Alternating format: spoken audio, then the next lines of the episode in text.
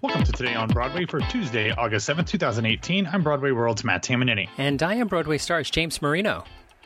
James, uh, apparently, while we are recording right now, the uh, that protest that we talked about on yesterday's show, led by Seth Rudetsky and Rosie O'Donnell, uh, apparently it is now taking place at a stage in front of the Kremlin Annex in Washington D.C. I can't imagine how this could go poorly. I have uh, been seeing on social media uh, lots of positive words of response. Um, with it. So, uh, and I saw lots of people in their travels on the way down. There was uh, they charted some buses or something like that, and uh, here so yeah, and so uh, surely much more organized than I thought it was going to be. So awesome. That's great. Yeah, absolutely. It just makes me throw back to uh, scenes at the Rezidentura from the TV show The Americans. when you said, when you said the Kremlin Annex, I was like, "Where is that in DC?" Oh, oh, I know what you're talking about. yeah. the Red House. It. Oh, is it red? Is it really? Of course, it's red. All right. First up in the news, Ian McKellen apologized for missing a performance of King Lear. Yeah, it's really kind of a sweet story, yeah. actually. Over the weekend, the legendary Sir Magneto himself, Ian McKellen, had to miss a performance of the West End production of King Lear. The Saturday matinee was canceled, but he was back in for the evening performance, but using a cane. Instead of just completely canceling that matinee, McKellen did a bit of a Q&A from the stage, and afterwards, he sent out a message via Twitter which read, I hadn't long been up before I set off for yesterday's matinee of King Lear. At the underground station, I galloped up 45 steps to catch the train above. Once on it, I skipped along the carriage and my left leg gave way. A strained calf muscle was diagnosed and was painfully pummeled back into life. With a walking stick, I managed the evening performance, but not the afternoon one. Instead, I chatted on stage to the audience while they waited for their money back, and I tried out a few new routines and some old ones, a bit of Gandalf and a couple of Shakespeare's speeches. Sitting down was fine, but I just couldn't have managed kneeling in the rainstorm nor risked carrying Cordelia's corpse on my back. Spoiler alert. Um, I just wanted to reassure those who have tickets for Tuesday, our next performance, that I'll be back again, muscle restored and spirits high, and repeated apologies to Saturday's audience who missed Lear and just got me instead. I'll be honest with you, James. I well, I would have been disappointed to miss King Lear having been able to see an experience with just Ian McKellen on stage would be pretty cool uh, in and of itself. Uh, but of course, as he said, Ian McKellen is scheduled to be back in the show tonight.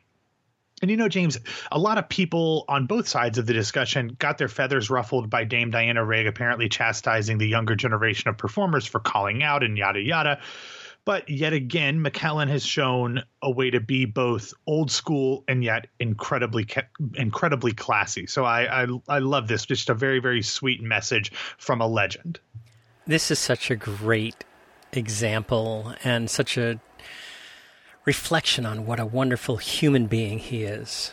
I, I love this story too, and I, I, saw it over the weekend, and I, I wish that uh, I wish I had forwarded it to you, and then here you are, you have it. So uh, glad this all this all worked out. Yeah. All right, let's uh, look at last week's Broadway grosses. How did we do? Uh, well, it was another dip for Broadway across the board as the main stem saw an 8.18% decline Thanks, POTUS. Yeah. Uh, the, uh, the more than $3 million dip was in large part due to Springsteen on Broadway being dark again last week, but only six shows actually saw week to week improvement. So it was down overall. It wasn't just the boss. And the one, um, and one of those that was actually up last week was A Bronx Tale, which closed on Sunday with a more than $799,000 frame to end its run. None of the other five shows that saw improvements uh, gained more than $22,000, so even those increases were modest ones. The two shows that saw the biggest declines last week were The Lion King and Wicked, both dipping more than $277,000, but they each played nine performances the previous week, so they were coming back down to their normal mm. eight hmm. performance week. The biggest eight show to eight show decline belonged to Summer colon the Donna Summer musical, which is. Uh, precipitously falling down the grosses charts. Last week, it fell almost $119,000, a decline of almost 418K in just two months from the beginning of the summer. Not the way that that show wanted to go. Despite a nearly $2,000 decline, $2,000, man, that's rough. Hamilton was still able to eke out $3,150,000 $942, followed by The Lion King, Harry Potter, Frozen, and Hello Dolly, all above 2 million. Also in the seven figure club in descending order was Wicked, Dear Evan Hansen, Aladdin, Mean Girls, My Fair Lady, The Phantom of the Opera, The Book of Mormon, Come From Away, The Boys in the Band, which closes this Sunday, so I'm expecting that to shoot up even more. Pretty Woman, again with only seven performances, and SpongeBob SquarePants. Now, James, over the past two and a half years that we've been doing this show, I've been pretty good about putting shows on closing watch, except for the play that goes wrong, Long May She Reign. Um, so I hate to do this. I hate to do this to any shows, but I'm going to have to start moving clo- sh- some shows closer to that list. I'm not putting them on yet, um, but we're getting close. They aren't officially there, but I give it a week or so, and I think some of these shows might be on closing watch. With just over $297,000 last week, head over heels, we'll need to start seeing some post opening gains in the next week to avoid a Labor Day closing if it even makes it there. Um, we'd said that we'd hope for this week and next week to see those improvements, and we haven't seen it yet. I'm also thinking that Carousel is on its last leg. I kind of mentioned this last week. It's likely an expensive show to run because it's a large cast, uh, and at less than $680,000 last week, Rudin doesn't like losing money, so the leash could be pretty short on this one. And Summer, as I mentioned before, is in dire straits. Um, and finally, I'm not going to make once on this island at 523,000 uh, on this list because of the unique theater that it's in. So I think it could hang on for a while, especially with a Tony Award in hand, but it's getting dicey too. Ken Davenport's other show, Getting the Band Back Together, which we'll talk about more here in a second, dipped to less than $250,000 last week. So that's certainly going to be an uphill climb. James, this is the time of year when shows want to be collecting as much cash as humanly possible. Obviously, some schools down here in my neck of the woods in the South are already starting to go back. So they want to be getting as much of those summer vacation bucks as they can because the fall is usually not kind. So if they're not doing well now, it might be a long haul before they find uh, weekly profitability again in the future. So, thinking about my comments yesterday, uh, be more chill and circle in the square? Could be. I don't know the staging of that. Obviously, it's a proscenium mm-hmm. uh, theater that it's in now. Yeah. But they you can do a proscenium show in circle in the square it's been done before they reconfigure that that space based off of the the show so very well could be also especially um, they might be looking for a, a tenant if Hadestown decides to stick oh, with yeah, the more Hadestown. proscenium thrust mm. stage that they're going to have over at the National Theater this fall in London. But again, they're going to be in London for the fall, so maybe Circle in the Square wants to find something for this fall if uh, if Once on This Island does officially close. And uh, there was something else I was going to say, not about Carousel. We talked about Carousel last week uh, being on the precipice. Oh, that's what it was. So remember, like six, eight, twelve weeks ago, there was this. No. Rusher-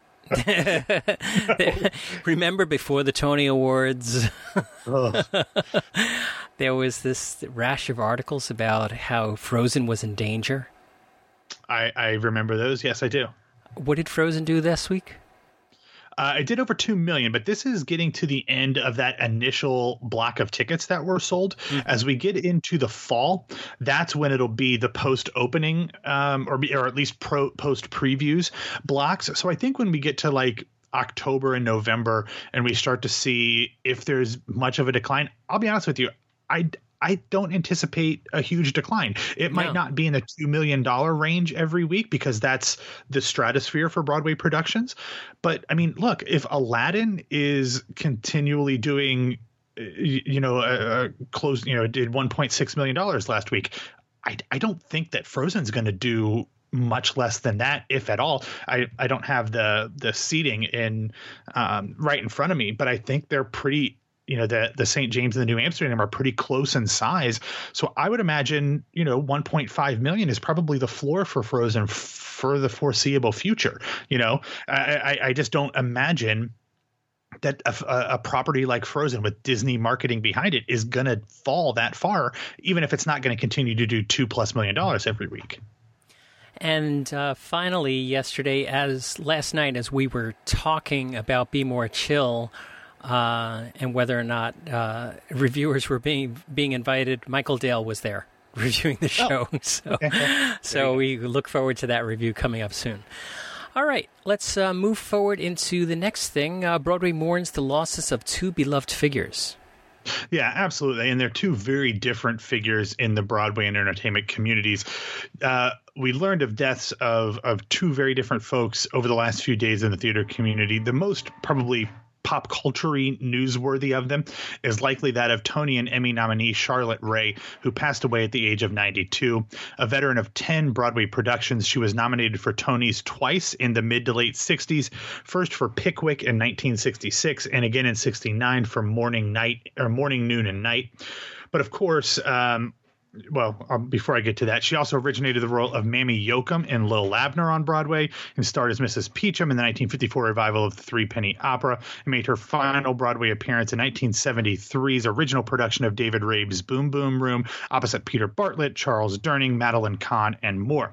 However, as I skipped ahead in my script a minute ago, she is likely remembered best as the beloved house mother, Mrs. Edna, Miss Edna Garrett, uh, in, on Diff'rent Strokes and The Facts of Life. I'll be honest with you, I've seen pictures of her from other parts in her career, and without the red hair, hair I just don't recognize her. um, Rae also released one album, Songs I Taught My Mother, which our friend Robbie Rozelle actually did the album uh, design for the re-release um, early in his career. So I think he said 12 years ago, so about 2006, I guess. Um, the other passing that Broadway is remembering this week is that of playwright and Tony winning actor Winston Ntshona. I'm sure I'm mispronouncing that name, but uh, N T S H O N A Ntshona is best I can get. He passed away at the age of 76. He is best known to theater circles for his Tony winning roles in two anti apartheid dramas in 1975 Sizwe Banzi is Dead and The Island. He performed those roles with his co star John Kani in London, on Broadway, and around the world, and especially in South Africa for over 30 years. He is a native South African. He shared the Best Actor Tony with Kani in 1975. And Shauna, Kani and Athol Fugard wrote those shows together. After winning the Tony in 1975, uh, Kani and and Nshani and Shana were both arrested in South Africa while they were touring with the show for angering government officials with their political commentary. So uh, somebody who was not a, afraid to speak truth to power. So um, Broadway and the theater community, and uh, especially in the case of, of Charlotte Rae, uh, much of the pop culture world are, are remembering both of these two figures today. Okay, Matt, what other news do we have? All right, so yeah, this is a weird one. Um, we see it in theater all the time. You don't see it in TV outside soap operas very much. But yesterday at the uh, the CW networks uh, their day at the Television Critics Association meetings, it was announced that stage and screen star Skylar Astin, originally uh, from the original Broadway production of Spring Awakening and from the Pitch Perfect movie franchise, they announced that he would be replacing Santino Fontana in the role of Greg in the musical dark comedy Crazy Ex Girlfriend. Now, Greg at the end of season two, after having gone to rehab and missed a couple episodes, he decided to, to get away from West Covina, California, and the craziness of Rebecca Bunch. So he decided to go away to go to school. He was not seen in season three at all, but apparently will be coming back with a slightly different look for the fourth and final season. Uh, again, we see replacements on Broadway all the time not on TV very much, but it seems like a pretty good fit. It was also announced yesterday that the novel adaptation of Dear Evan Hansen will lead to a book tour featuring the author Val Emmich and the show's writers Steven Levenson, Benj Pasek, and Justin Paul. Songs will be performed alongside the novel's release at each of the tour stops. The tour will stop in 10 cities across the U.S. Washington, D.C., Philly, Cincinnati, Ann Arbor's a whore. Uh, Chicago, Denver, Seattle. Both Ben Pasek and Justin Paul went to the University of Michigan. That's where they met. So, of course, they're in Ann Arbor. Anyway, Chicago, Denver, Seattle, San Francisco, and Los Angeles. We will have a link to the dates and the stops in the show notes. The book will be available on October 9th of this year. And finally, James, in a move that drew, it's actually not finally because I've had two breaking news things I'm going to throw in at the end, but in a move that drew eye rolls from across the theater community, but in all honesty, I think is pretty harmless and kind of fun. The town of Sayreville, New Jersey has officially become a co producer on the Broadway musical Getting the Band Back Together. The town features heavily in the show, and I, I would be shocked if the town council approved any funding for a show that is likely going to flop. So I think, in terms of marketing, no harm, no foul, as I can, as far as I can tell here, James. Uh, what, before I get to these other two stories, you, what, what do you think about the latest gimmick from Ken Davenport? Um, it speaks of grasping at straws. But uh, what were the what were the uh, getting the band numbers this week? Percentages and it was at 32.1% of its gross potential. Um, it did have an 87.6% uh, uh, capacity, but it was down below 250K in terms of its grosses. So the percentages were similar to last week, but their average ticket price went down? Correct. Oof. That's, uh, yeah. that's a tough, it, tough it position down. to be in. Yeah, it went from just under forty dollars last week to thirty seven thirty three. So, wow. uh, but here's here's the two stories that I mentioned. Uh, kind of broke right as we were getting ready to record. Um, as James, we've talked about this here before. Jason Robert Brown is doing his subculture gig uh, tonight as we're recording with one Tony winner Cynthia Erivo, and this is a direct quote I have a feeling that version of the last five years, which stars Cynthia Erivo and Joshua Henry, has not been seen for the last time. Don't know what that means. Of course, they've already done one movie, so I don't think they're going to do another movie. So that would probably mean some sort of production of Cynthia Erivo and Joshua Henry in the last five years, especially when you consider that we were talking about Carousel maybe on its last leg um, over at the Imperial. So who knows? I mean, in all honesty, the fact that those two are probably well past the normal playing age of those characters, I think it'll be interesting to see. Uh, you did not go to the concert version they did, correct? No, I did not. Okay, but we know people who did, and yeah. it was apparently yeah. So, um, and then the last bit of news at the top of the first live show of So You Think You Can Dance season, after they've done all of the tryouts and the auditions and the the Academy weeks, Cat Deeley, the host, announced that whomever wins this season of So You Think You Can Dance will be cast in the upcoming Rent Live. Not a ton of not a ton of choreography normally in Rent. I mean, there's some. I mean, my least favorite song, Contact.